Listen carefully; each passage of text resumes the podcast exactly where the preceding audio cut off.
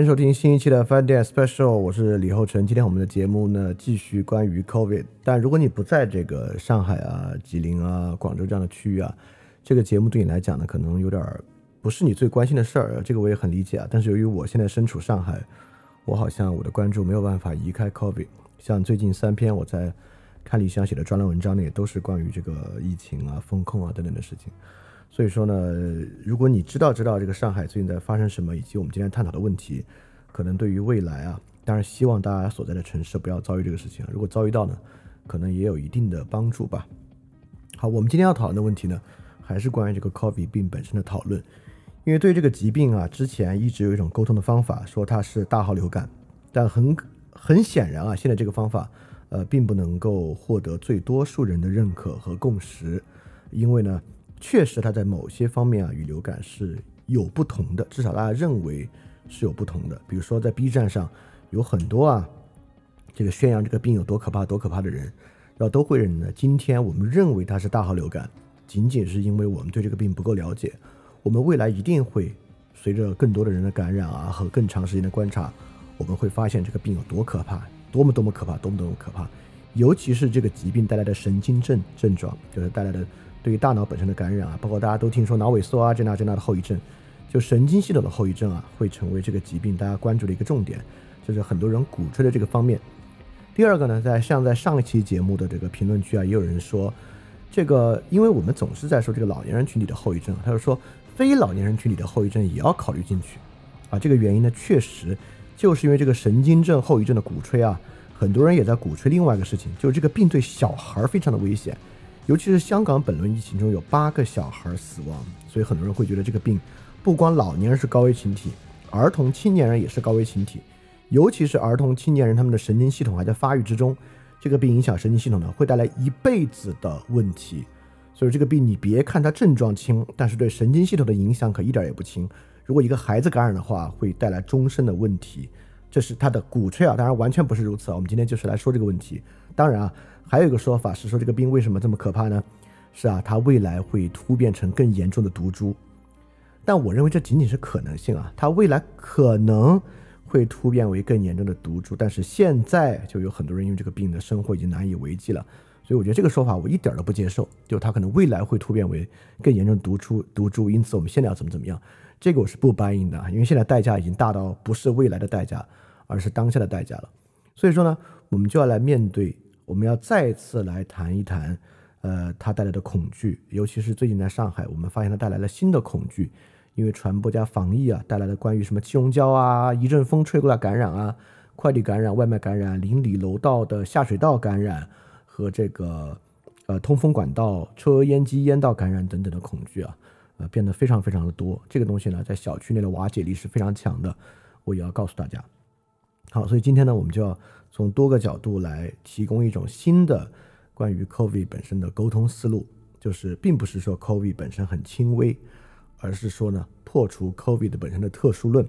就 COVID 确实有很多除了上呼吸道感染和症状以外的感染，这些都是真的。Long COVID 也是真的，就是它在六个月左右的时间会产生衍生的一些后遗症症状都是真的。但是呢，它并不特殊。我觉得这个呢，也是一个不错的思路，大家可以去考虑。我们就先来说这个恐惧症啊，我觉得现在尤其要去考虑，在上海这样城市已经出现了，也就是说，这个结束之后啊，对于 COVID 整体的恐惧将留给我们一个什么样的社会？呃，邻里之间的隔阂和猜忌啊，在这次疫情之中呢，已经变得很显著了。尤其是很多小区会认为我们封禁的很好啊，我们也没有跟别人接触啊，为什么小区里的阳性感染依然越来越多？在这个基础之上呢，就会产生各种各样的猜忌。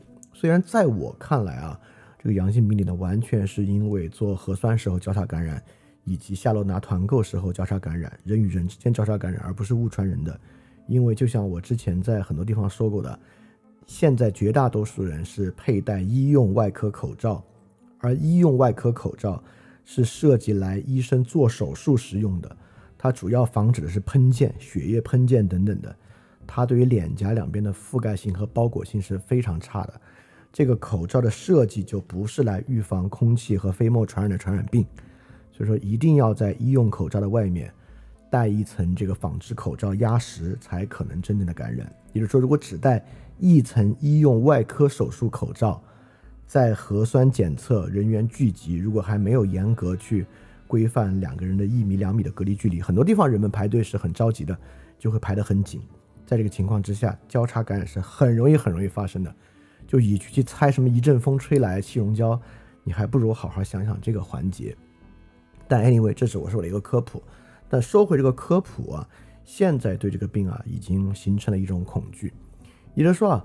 很多人啊，包括我听我们邻居也在说啊，说即使解封了也不好出去，外面的空气是脏的啊。很多人因为这个病嘛，尤其是你想到空气气溶胶，你就会想象到的空气是脏的啊。居委会的干部也在说不要出去，现在外面非常的危险啊。所以你也可以想象他所说的危险是什么，尤其在空气之中，你根本在肉眼无法观察的地方，会不会有一有一个地区，它附近的空气。带病量就很高，只要穿过那个空气的人就会感染，等等等等的。包括邻里之中呢，如果发现有阳性或密接呢，现在很多上海小区内已经发现了邻居报警，希望能将他们尽快带走，尽快转移隔离，以免在小区内部传染其他人的恐慌。这个东西呢，对邻里之间的瓦解作用是很强很强的。所以现在呢，为什么这么强呢？就是因为很多人开始相信小区内的是。就是整个小区啊，楼内的下水道、水管设施、抽油烟机管道等等等等，都会导致气溶胶传播。这个东西啊，你可能说啊，是因为现在病例比较密集嘛，大家恐惧恐惧，以后不密集不就不恐惧了吗？我觉得没有这么简单。你可以想象啊，即使这个事儿过去之后，病例数量大大减少了，如果你的邻居在医院工作，你担不担心他从医院工作回到家，他身上的病毒会通过下水道？和抽油烟机管道传给你。如果你的邻居是一个干外卖送餐的，或者你的邻居是一个群租，他们是附近餐厅的服务员，你会不会担心他们那个屋子里面的气溶胶会通过这些管道传播给你？现在很多人在担心啊，甚至上海很多小区发现了你必须用一个塑料口袋把这个下水管道的出水口堵住的方式来阻碍气溶胶传播，就要把屋里的一切从小区内其他地方来的这个气道堵住的方式。这个东西呢，对未来啊。一定会造成进一步的恐慌和恐惧，即便这个疫情啊没有这么严重之后，也会带来这样小区内的瓦解作用。而且第二个啊，现在很多人相信啊，即使在户外环境用风的方式都可以传播。首先呢是看到上海有一个这个还有点阶级矛盾啊，有一个别墅区，他们旁边是个工地，听说工地传染很多，他们就说你看靠近这个工地的别墅为什么都感染阳性了啊？这个他因为他们呢离那个工地就七八米，所以就是这七八米。气溶胶随着一阵风吹过来传染。昨天呢有一篇文章，那文章已经被删掉了，我估计就是因为那个文章里面用不实的信息制造恐慌，叫做阳性楼串，也就是很多小区啊，现在上海据这个文章说是吹这个北风，从南往北吹的北风，所以在这个情况之下呢，从南往北啊，就导致病毒也在小区内从南往北形成这个阳性的楼串。很多人啊也在担心，你看我们旁边那个酒店啊被征召用作方舱了。那我们靠近那一侧的窗户是不是都要关上？尤其啊，现在很多小区内有一户邻居阳性了，小区内的微信啊就得逼那户邻邻居关窗，逼他们不可以开窗，啊，这个都是很危险的事情啊！啊，你你你可能也说啊，你看这是因为现在比较紧急嘛？OK，那未来在医院旁边的小区怎么办？尤其这两天有的人已经解除风控了，那解除风控走到街上，如果你经过一个风控小区的门口，有一阵风吹出来，你会不会担心啊？这阵风里面会不会有什么气溶胶导致你感染？那你经过小区门口会不会变得非常紧张？如果这个病毒大家很多人出来之后，你在街上发现有一个人在气喘吁吁的跑步呢？因为我们知道跑步时候戴口罩是很难受的。如果他在街上街跑，不戴口罩，而且又气喘吁吁，你会不会担心他呼出的每一口气里面都带有足够的病毒，可以导致你感染呢？你想想，如果这个啊，你刚才听这些，你都觉得啊，这些担忧很正常啊，那你再想一想，结束之后去到地铁是什么感觉，在高铁站是什么感觉，在飞机上是什么感觉，对吧？如果刚才所说这一切你都觉得足够可怕了，你再考虑到这个病还有潜伏期，那你以后还敢不敢去坐地铁？敢不敢去高铁站？敢不敢去坐飞机？在这样密集空间之内，你得你得怕到什么地步？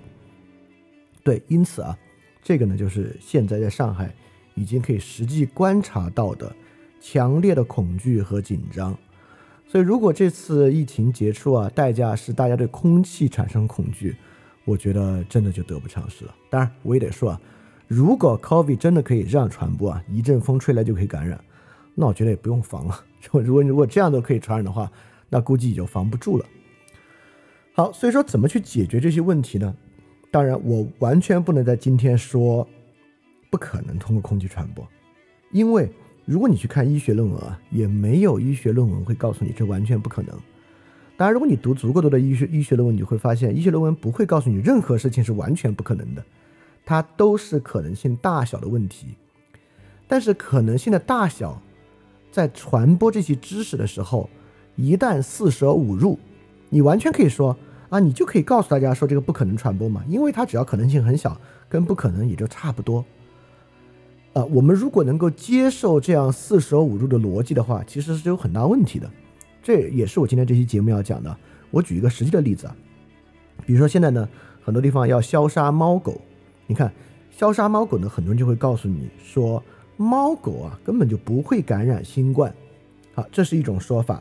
另外一种说法，就像之前的一个电话，那个电话里面所谓的一个医医生啊，告诉那个一个住户，为什么要去消杀他的猫呢？就说啊，很多疾病都是动物传给人的，这 COVID 之前也是动物传给人的。这两个说法啊，都是超级四舍五入。第一，猫狗是不是不能感染新冠？其实不是，猫狗是可以感染新冠的，只是猫狗感染新冠有很小的概率传染给其他猫和狗和传染给人。现在猫之间啊，幼猫是有可能从其他猫的身上感染到新冠病毒传染的，但现在还很少有例子啊。就我还没有看到有例子证明可以反向向人身上传播，所以猫狗不会感染新冠绝对是不准确的，或者说猫狗不会互相传染和完全不会传染给人也是不准确的。某种程度上它是可能传染给人的，因此如果四舍五入做猫狗不会感染新冠，这绝对是不准确的。你说不准确能够消除人的恐惧就好，那我就要说，如果这种四舍五入可以接受，那么。对方的四舍五入就是很多疾病都是动物传给人的，那那这种四舍五入一样也可以为他们支持的立场带来很多的关注，带来很多的认可。所以说这个事情啊，我就认为现在双方都采用一些特别四舍五入的方法，导致啊现在有一种特别泾渭分明的态度在网上，一类人啊泾渭分明的认为这东西根本不可怕，一点也不可怕嘛，这不都是最后咳咳嗽发发烧就完了吗？另外一部分就会泾渭分明的认为这东西超级可怕，你根本不知道它有多可怕。未来我们一定会发现它在神经感染和后遗症上多可怕，到时候后悔才来不及呢。所有这种泾渭分明的完全不可怕和非常非常可怕，都是因为一种过于简单的四舍五入来带来的。所以说呢，我觉得对这个东西产生更细节的了解，不要这样四舍五入，是解决这个问题很好的方法。好，所以今天呢，我们就是。如何能够跳出这个 COVID 大号流感？我们采用这种非特殊论的方法，就是深入到细节，不要去做这样的四舍五入。好，我们现在就来罗列一下现在所带来的各种恐惧啊，我们再一个一个深入到细一些细节里面去拆解这个恐惧。现在呢，有对于这个疾病显性的恐惧，显性的恐惧呢，第一，高传染性，防疫传播，尤其是气溶胶在小区内传播和气溶胶在户外传播，是现在大家最害怕的事情，包括误传人。啊，这是一个显性恐惧。第二个显性恐惧是老年人死亡率会不会一旦传染开来，老年人就会成片成片的死亡？按照一个死亡概率算，中国的老年人群体啊，最后死亡人数是社会不能承担的，这是不是可以避免的？第三，医疗挤兑啊，因为我们的医疗条件可能不如某一些发达地区，所以说一旦传开，会不会造成非常严重的医疗挤兑？好，这是一些显性的恐惧。当然还有隐性的恐惧。第一，儿童人群的恐惧，也就是这个病会不会对于儿童？青少年的神经系统发展造成很大的问题，导致这个人智商就下降了，一辈子都智商下降，当然很可怕。第二，后遗症的恐惧等等等等，其他的后遗症恐惧，所谓的 Long COVID，就是 B 站上很多视频在宣扬的那种恐惧。那我们就用一系列的内容啊，深入到细节来解释这个问题。第一个呢，就是大家现在认为参考价值最高，尤其是很多鼓吹这个东西危险的人，参考价值最高的地区就是香港。就是香港呢，因为它本身的死亡率比较高，老年人、青少年群体都有死亡，所以大家以香港作为例子来证明它有多可怕。让我们就看一个论文里面的六个观点啊，这个论文呃也很直白，它叫 Lessons Learned from the Fifth Wave of COVID-19 in Hong Kong in early 2022。它是三月二十九号刚刚新鲜出的论文啊。今天我选的论文都是很近很近的论文，因为之前很多人说前几期节目啊，你要拿二零一九年的论文、二零二零年的论文来讨论一个二零二二年的新的 Omicron 病，这个根本没有时效性。好，那我今天就找那种最近最近的论文啊，今天。半数以上都是二零二二年之后完全针对 Omicron 的论文。好，就是这篇论文啊。这篇论文呢非常直白，lessons learned 一共就有六个 lesson learned from Hong Kong。第一个，好，它里面就列了这六点，这不是我总结的，人自己写的。First, second, third, fourth。第一个，这个病呢，在人的身上从感染到潜伏期到出现症状到产生抗体。都比原来的毒株要快至少两天，比之前的阿尔法、德尔塔快至少两天。然后，尤其是啊，人本身对其产生抗体的速度也非常快。所以说，有症状的周期在这个病上实际上是大大减缓的。论文来讲啊，超过百分之九十九点九的人。在这个疾病上感染之后，快速在体内就会产生对其的抗体，因此啊，绝大部分病例在香港都是轻症或者无症状，正是因为这个原因啊，这是 Bill Gates 为什么说这个 Omicron 就像是个疫苗一样的原因，因为我们知道你打很多灭活的病毒或者怎么样，你身体也会产生两到三天的反应的，也就是说 Omicron 本身你身体本身对它产生抗体的速度非常快。所以说你很快产，因为产生抗体之后，你的很多症状就消除了嘛。所以就是因为这个原因，它很难发展成为中重症，抗体很快产生，这是第一个。所以整个这个病的周期都往前提了。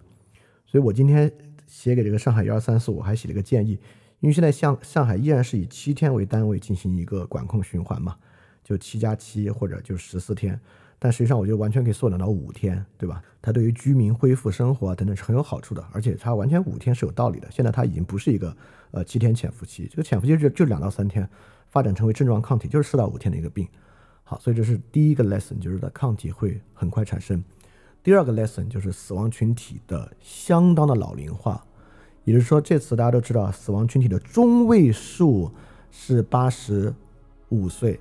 死亡群体比例相对较高的，就是七十岁以上的群体，在所有人群之中，几乎就是他们在承受死亡的风险。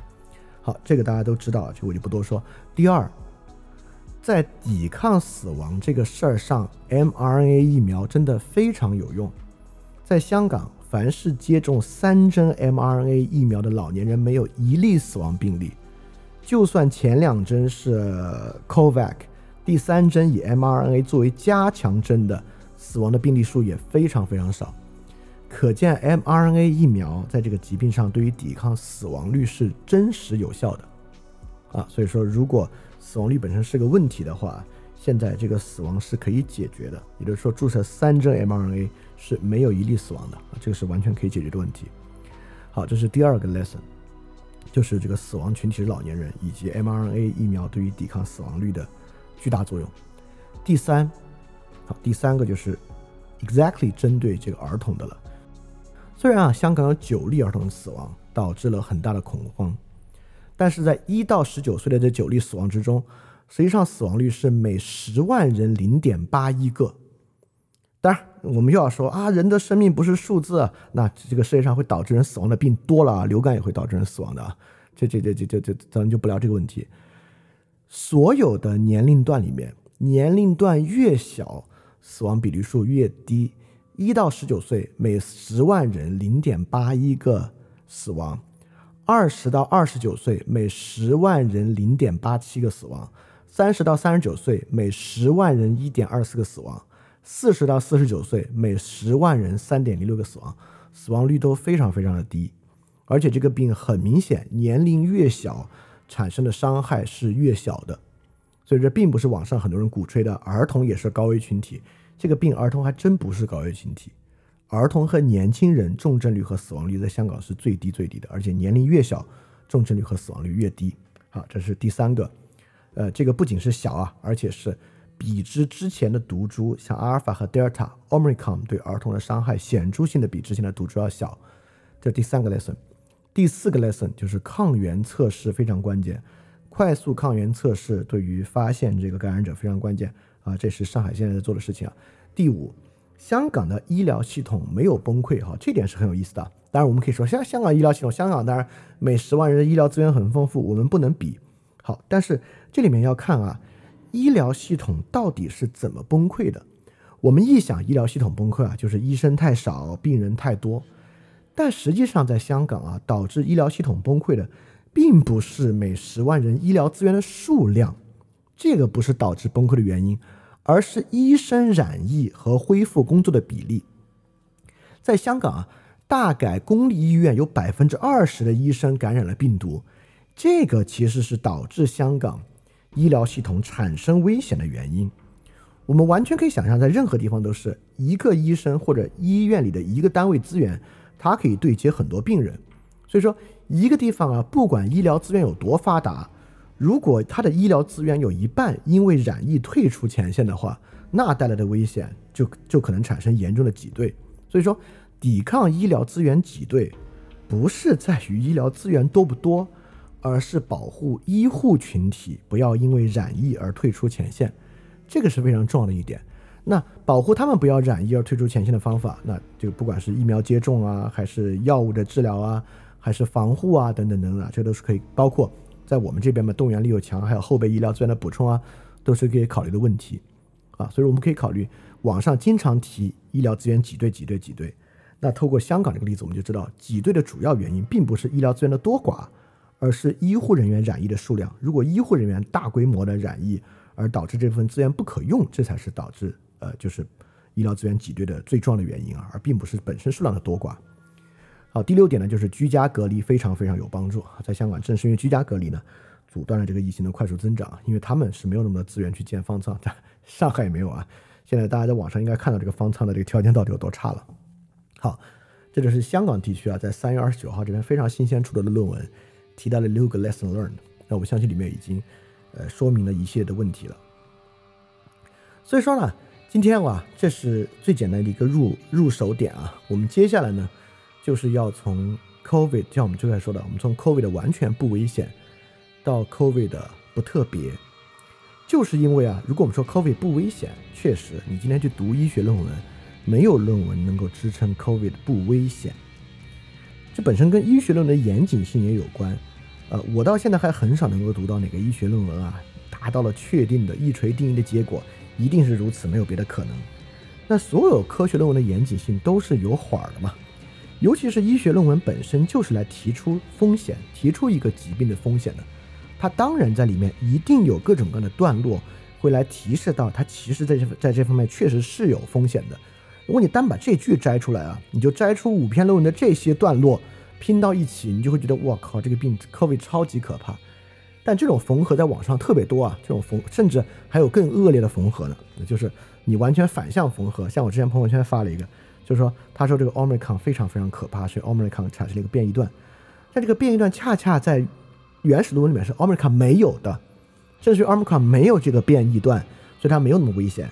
另外还有个论文是说人工在实验室里面给它加上这个变异段，发现它可能会导致因为病理学的原因导致重症率增加。我们把这个一缝合就变成 Omicron，因为有这个变异段，它的这个重症率增加变得很可怕，这根本就是瞎缝合，对吧？这种瞎缝合的东西非常多。OK，所以说只是说呢，我们反过来说，确实没有论文能够支撑它完全不可怕。但是呢，同样，其实也没有任何论文能够支撑普通肺炎和流感不可怕。普通肺炎、流感其实也有它很可怕的地方。所以说，我们过去说它像大号流感。似乎流感是站在这玩意儿一点不可怕的另外一端，然后这些主张它要得神经症、要有终身影响的站在另一端。我们现在要做的呢，就是把两边往中间拉。它像不像流感？超像，但像流感不代表它完全不危险。流感和普通肺炎也危险。另外一部分，它会不会产生神经症？会，但这根本不是 COVID 的专利。流感和肺炎也会产生神经症，COVID 产生神经症的机制和它们其实是一样的。并没有太多特别之处。所以说呢，我们把两边东西拉到中间，meet in the middle 之后呢，我们破除 COVID 的特殊论，也就是说，COVID 没有那么特殊。我们之前流感、肺炎我们都能接受，这个病一样，它并不比那些东西更可怕。当然，那些东西也不是说就完全不可怕啊。我觉得这种沟通思路可能是一个比说它完全不可怕更严谨和更好的一个思路。我们来试试啊。我们先从这个气溶胶传播开始啊啊，我们先说一下这个气溶胶户外传播啊，就是一阵风吹来病毒。实际上，气溶胶这个概念，aerosol 这个概念，基本上就和户外通风在概念上是相斥的。你说，如果隔着七八米的户外环境，它本身的干燥性和本身的稀释作用还能够产生可供人感染的浓度，这基本就是不可能。所以一阵风吹来感染这个事儿，就是在逻辑上都不太可能，因为它就和气溶胶这个概念本身就并不融贯。气溶胶，气溶胶这个东西啊，你能发现最多的论文研究气溶胶与新冠传播都是牙科医院，就牙医诊所如何，牙科医院如何预防新冠传播，在一个张嘴的需要频繁张嘴的室内环境是最可怕的。其他的呢，医院、呃电影院等等的有一些研究。那么气溶胶在小区里面传播，尤其是大家恐惧的气溶胶在小区里面通过这个通风管道等等传播，有没有可能？有一点点可能。有一篇韩国论文啊，研究了首尔的一栋楼，这栋楼呢就是里面有一户传染了，也也没有其他证明证据证明他们之间有连接，然后呢其他楼栋的人渐次感染。因此呢，他们就在想啊，是不是因为这个楼是一个首尔地区比较老的一栋楼啊，它的通风管道从上到下是直接贯穿的，他们就在想有没有可能通过通风管道传播。但是必须说啊，这篇论文呢不是说对这些人是通过通风管道传播的，这篇论文完全是就第一，这篇论文的篇幅就很短；第二，这篇论文就是一个讨论性的论文。这篇论文的标题就是 "Possible Aerosol Transmission of COVID-19 Associated with an Outbreak in an Apartment in Seoul"。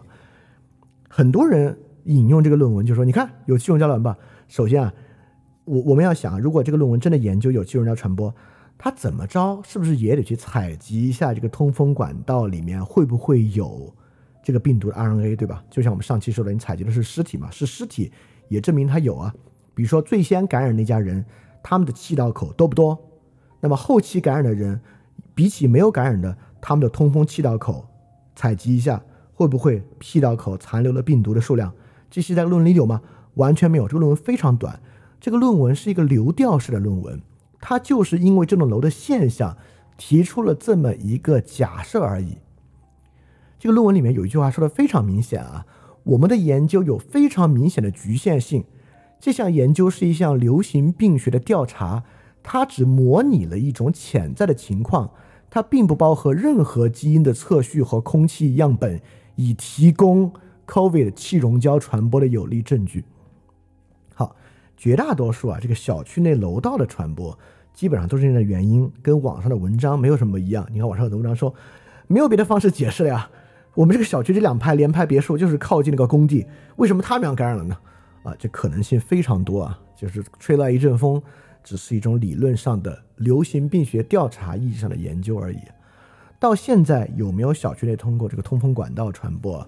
我认为是真的不太可能的。更不用说现在绝大部分的小区，就韩国这栋楼啊，是那种老楼，而且就是通风比较差的楼，所以它从楼顶到楼底有一个连接每一户的直线，没有任何拐弯的通风管道。因此呢，他们才担忧这个东西会不会有气溶胶。现在各个小区这个抽油烟机管道呢七拐八拐的，你根本不必担心。第二，很多人担心小区水路啊，就这个下水道啊等等的传播。大家可能不知道啊，现在的小区排水管为了消除啊这个水管返回来的异味儿，都有一个弯折的 U 型设计。你打开你的这个下水道往下看，就能知道这个弯水。这个 U 型设计，为了避免这个异味反上来呢，就是那个位置会存水，那个位置会存一些水，阻隔上下的空气，所以小区的水路就病毒是不可能穿过这一层水往上感染的。所以现在小区的水路能够感染是完全不可能的事情。好，现在很多人为了排除这个气溶胶传播啊，就不要开窗通风，把这个窗户关上。那我说这个只能增加各种各样的原因，室内啊各种东西传播的风险。阻断气溶胶，即使有气溶胶传播啊，阻断气溶胶传播最好的方式就是通风稀释。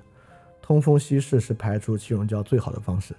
即使你的旁边就是一个隔离点或怎么样，你也要保持通风稀释。你把窗户关上，导致其他原因造成感染的风险会更大。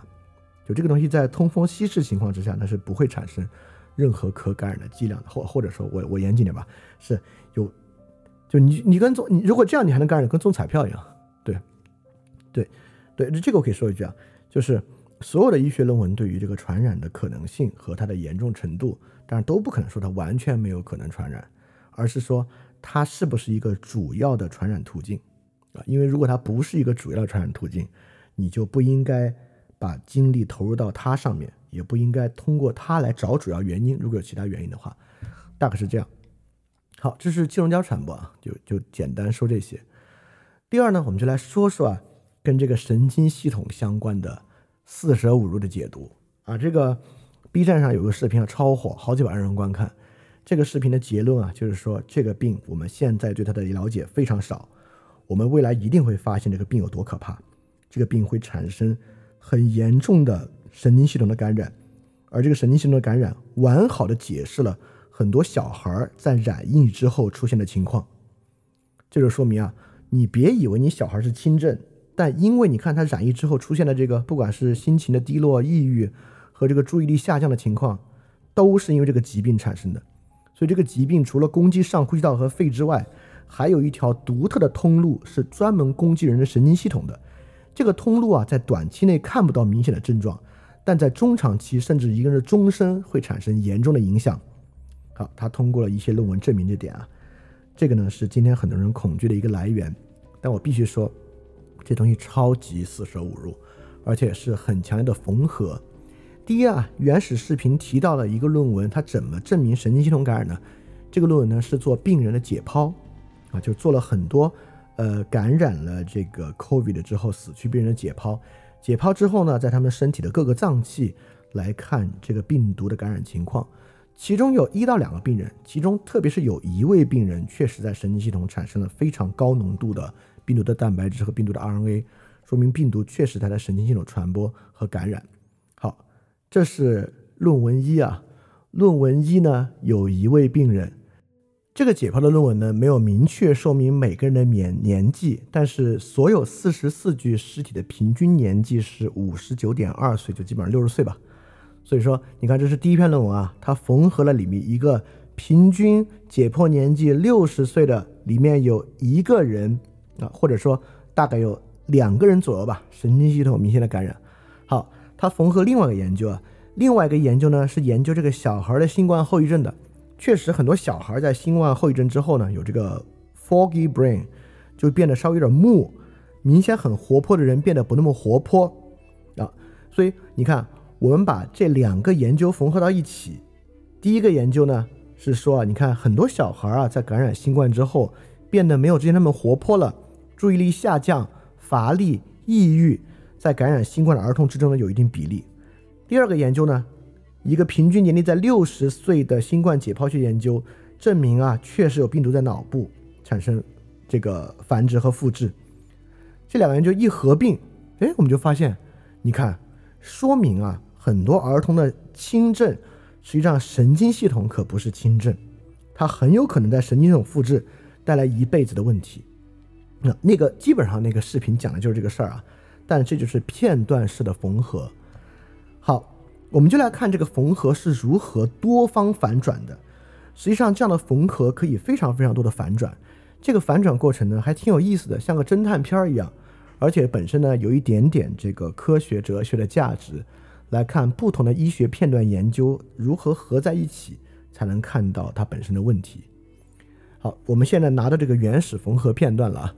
原始的缝合片段呢，产生了另外一个研究，另外一个研究呢是一个英国的研究。英国的研究呢，其实是在研究啊，这个新冠之后啊，儿童本身产生这些症状，跟新冠有没有关系啊？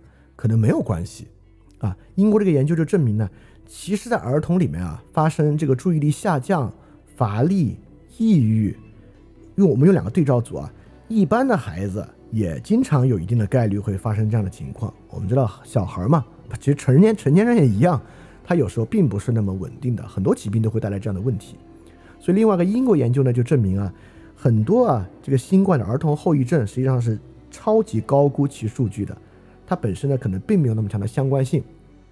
好，你看这个研究会证明哦，好像确实啊，这个新冠本身造成不是那样的问题啊。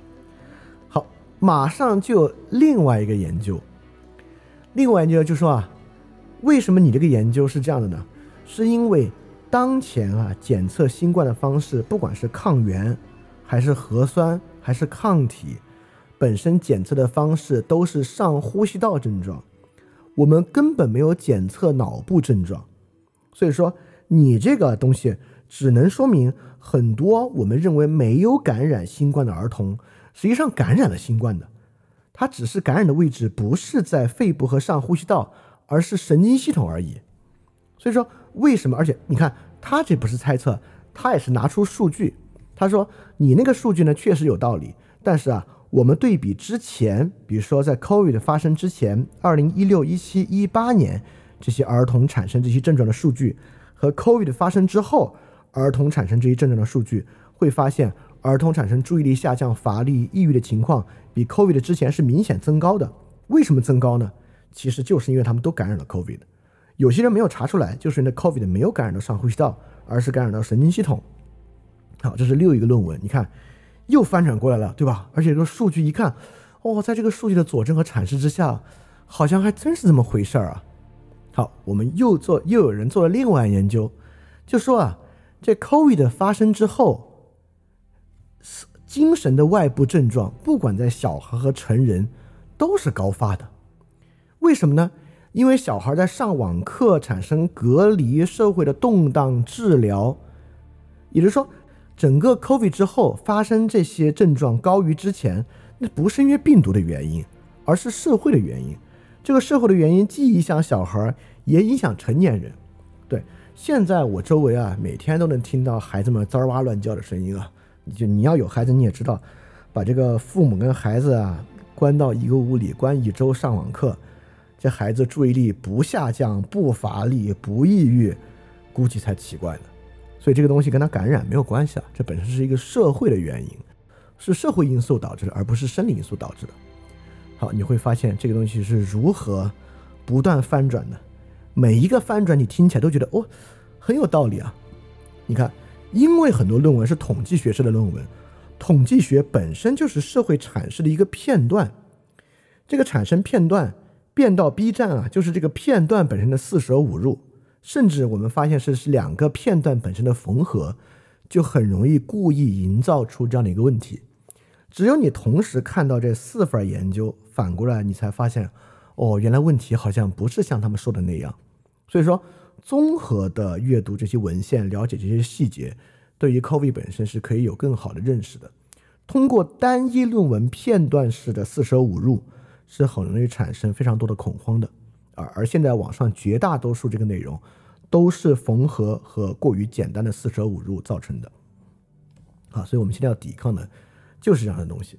好，所以我们现在就综合来看一看啊，就是为了对这个 COVID 本身有更多的认识。现在我们就专注到这个问题之上来说，这 COVID 本身并不特别。Science 在四月十号，这真是新鲜出炉的论文啊，就是前天出炉的论文，而且这个论文啊还。有人，我你知道吗？我知道这个论文是有人在评论区发的。他说：“ 你看这个论文就证明你上说的是错的啊。”呃，当然他只开了 abstract。然后这个论文呢，就说叫做 The Immunology and Immunopathology of COVID-19，就是关于这个免疫系统产生的问题。就是他既研究人的免疫系统是如何免疫 COVID，他也研究这个免疫应答的不良反应产生的免疫炎症等等等等。好，这个论文里面讲了什么呢？我。讲几个要点啊。第一，免疫系统产生的所有问题，在 Omicron 的毒株情况之下，年龄都是最大的要素。六十五岁以及以上的人，年龄越大，免疫系统产生的问题在这个世界上越严重。而且第二，他的一个结论和香港的数据完全符合，它叫做 surprisingly infants and young toddlers commonly at risk for influenza infections are usually protected from severe disease。也就是说，很惊讶的，其实过去小孩和年轻人啊，就是这些对于流感可能反应更强烈的人，对于 Omicron COVID 的影响是更小的，免疫系统产生的反应和问题是越小的。而且女性的影响明显比男性要小。这篇论文也说啊，免疫炎症很多来自于 COVID 所刺激产生的自体问题，与这个病毒本身无关。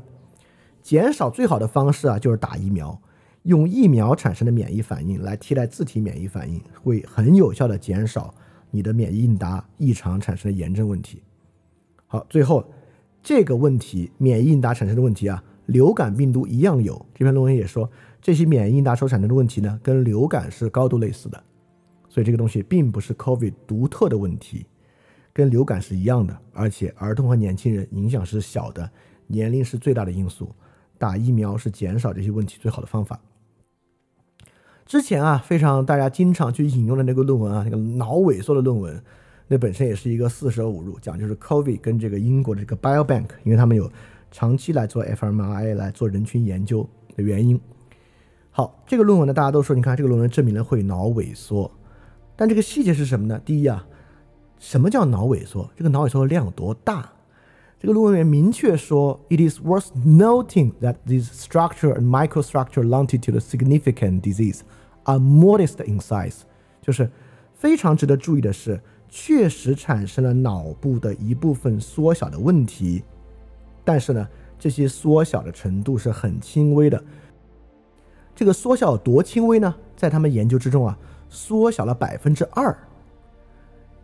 你你知道这个人啊，到了一定岁数啊，他脑脑量就是会自然流失的，自然流失的数量呢是百分之零点二到零点三，这些人呢就缩到百分之二，就大概多了百分之一点七的样子。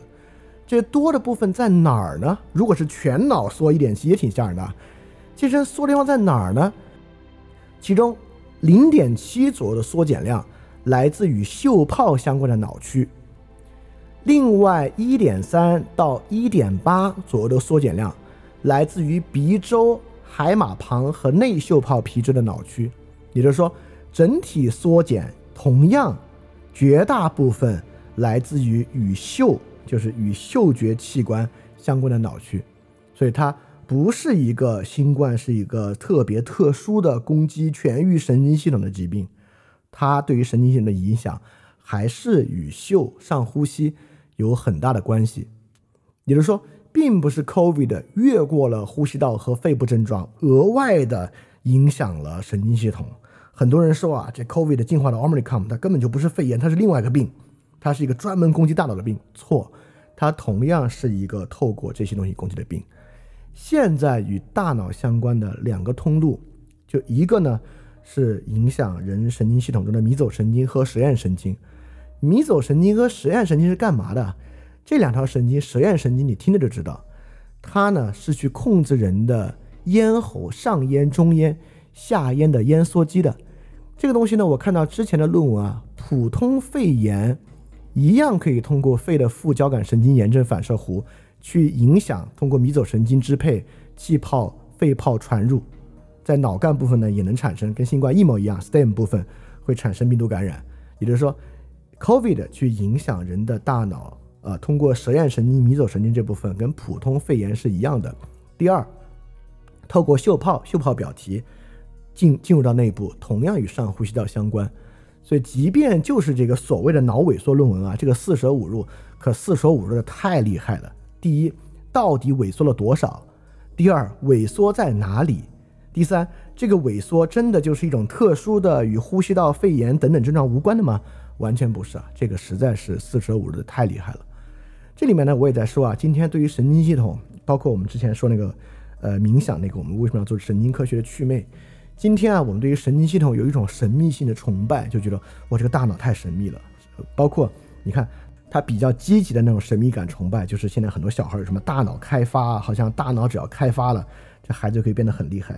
那比较坏的这种呢，就是我们一听说哇，这东西要感染大脑，我们觉得好可怕，我们觉得大脑很神秘，它只要攻击大脑，我们就会以一种像魔法一样的方式受其影响，产生损伤。啊，大脑本身没有那么邪门啊，神经系统有很多东西啊，跟你的什么咽喉啊、肺部啊、嗅泡啊产生关联，它没有那么神秘啊。就 COVID 所产生的神经系统感染，还是通过这些方法啊，并且与流感与肺炎没有什么区别，流感、肺炎一样会导致神经系统感染。好，这个也是我们今天要说的这一部分。那么再往下，我们还可以看一个，就是 Omicron 跟阿尔法、德尔塔的对比。这是一个二零二二年四月七号的论文，一样是非常新鲜出炉的。这个论文呢，就说明了 Omicron 和阿尔法、德尔塔的症状差异。症状差异同样可以进一步说明 Omicron 其实真的没有那么可怕。Omicron 比起阿尔法、德尔塔会多出来一些症状，多的症状全是上呼吸道症状。有 Omicron 很明显显著比他们多的症状是嗓音沙哑、喉咙疼痛、关节和肌肉疼痛啊，这些症状是 Omicron 多的。Omicron 明显比德尔塔少的，就德尔塔比较多的呢是失去嗅觉和味觉，确实。这次啊，像我们上海的群里有两三个同学是阳性，阳性之后呢，他们并没有感受到很明显的嗅觉味觉丧失。那么我们也知道嗅觉丧失这个事儿，那么这也是一个重要的感染神经系统的通路。如果失去嗅觉的症状较少呢，那么通过嗅泡表皮感染神经系统的可能性会大幅下降，对吧？所以 Delta 比较多的是失去嗅觉、脱发、鼻塞、眩晕、头疼，啊，所有的这些包括这个 Foggy Brain。就是跟神经系统相关的奥密克戎是相对较少的，所以说你对它的担忧，其实神经系统感染会更少一点。它主要就是集中在喉咙，就是肌肉疼痛等等这些痊愈的症状。好，这是奥密克戎跟 delta 对比的一个论文。好，所以说我们又看了这么多的细节啊，我希望大家能明白几点。第一啊，这 Omicron 本身的特征其实没有什么很大的不同，它并没有变成一个不是一个感染。呼吸系统的病而变成一个感染神经系统的病，完全不是这样。就 Omicron 的感染特征与 Delta 变体没有什么不一样，就下呼吸道的感染更少，上呼吸道更多，住院概率时间更短，当然它更具有传染性，啊，患病的时间也更短。就我们说了，它所有的抗体都提前两到三天，即便是引发所谓的 Long COVID，Omicron 产生的效果都会更轻。而且我们现在经常说 Long COVID，Long COVID 就是它本身的这个后遗症啊。但关键是 how long，它是不是指 lifelong COVID？不是，它大概只是三个月到六个月这个症状，就是你感染这个病痊愈之后三个月到六个月之间能够延续的一些症状啊。一般来讲，六个月之后这些症状几乎都会消失啊。所谓 long COVID 不是 lifelong。今天很多人一说 COVID 可怕，就觉得好像这个得了一辈子都要受其影响。有没有人一辈子受其影响啊？从医学的严谨角度来讲。绝对有一部分有基础疾病的人会一辈子产生后遗症，但这个不是我们一般人值得去关心的风险。好，这第一个，Omicron 很明显轻微。第二，Covid 影响神经系统的方式并不神奇，并不特别，与流感和肺炎高度类似。第三，这确实是一个年龄越高，染疫风险越高、危险越大的疾病。啊，现在产生对于小孩子和青年群体的过度紧张完全没有必要。这个东西。比起流感对小孩子和青年的影响还要再小，所以根本不必紧张。当然，它特不特别？它有一点比起流感来讲，它是非常特别的。COVID 的传播速度非常快啊，这一点是特别的。它比流感流感传播速度快，所以他们有一个逻辑呢是对的，就是说它虽然啊致死率很低，但由于传播太快，所以致死数量会增加，这是对的。但是这个已经可以获得解决，就是 mRNA 疫苗作为加强针的接种和完成三针接种。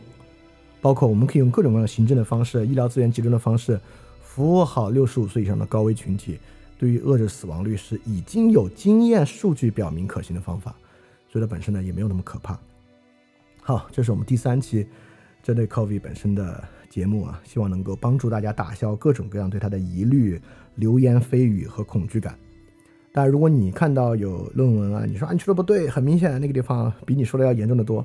你也可以在评论区我们来沟通，尤其如果你是医学专业人士啊，因为呢，我就是做一个普通市民的角度，通过对其论文的阅读，得到相对中观性的了解。但如果你是医学从业者，你很可能会有更加专业的意见，也希望能够在评论区或其他上看到你的这些意见。好，那我们一起来努力在这个上进行沟通啊，导致我们在这个社会对他付出的相关代价相对来讲小一点就最好了。好，那这期节目就到这里结束，我们下期节目再见。大家要记得敢于去相信。希望大家在这段时间一切健康，再见。翻转电台需要你的支持啊！因为之前有长期以来啊，一直四年以来支持我的一个大额捐赠人，我跟他的捐赠期限到期了，所以现在呢，我要来看翻转电台啊有没有可能自己造血，可持续的继续发展下去。但是翻转电台呢会继续保持非知识付费模式，不管是电台节目、文章、知识社群，都保持全免费的模式，也不需要接广告或者做定制节目的方法，能够保持独立的运营。所以，在这个背景之下，需要大家的支持捐赠。希望翻店呢这个创作机制可以保持下去。如果运气好啊，钱多于我自己的生活所需，它还会用于做事侠创作机制本身的创作补贴。所以说，特别希望你通过 Pay 创和爱发电这两个平台赞助。如果你需要知道 Pay 创和爱发电的地址，请去 Show Note 之中看。好，谢谢大家了。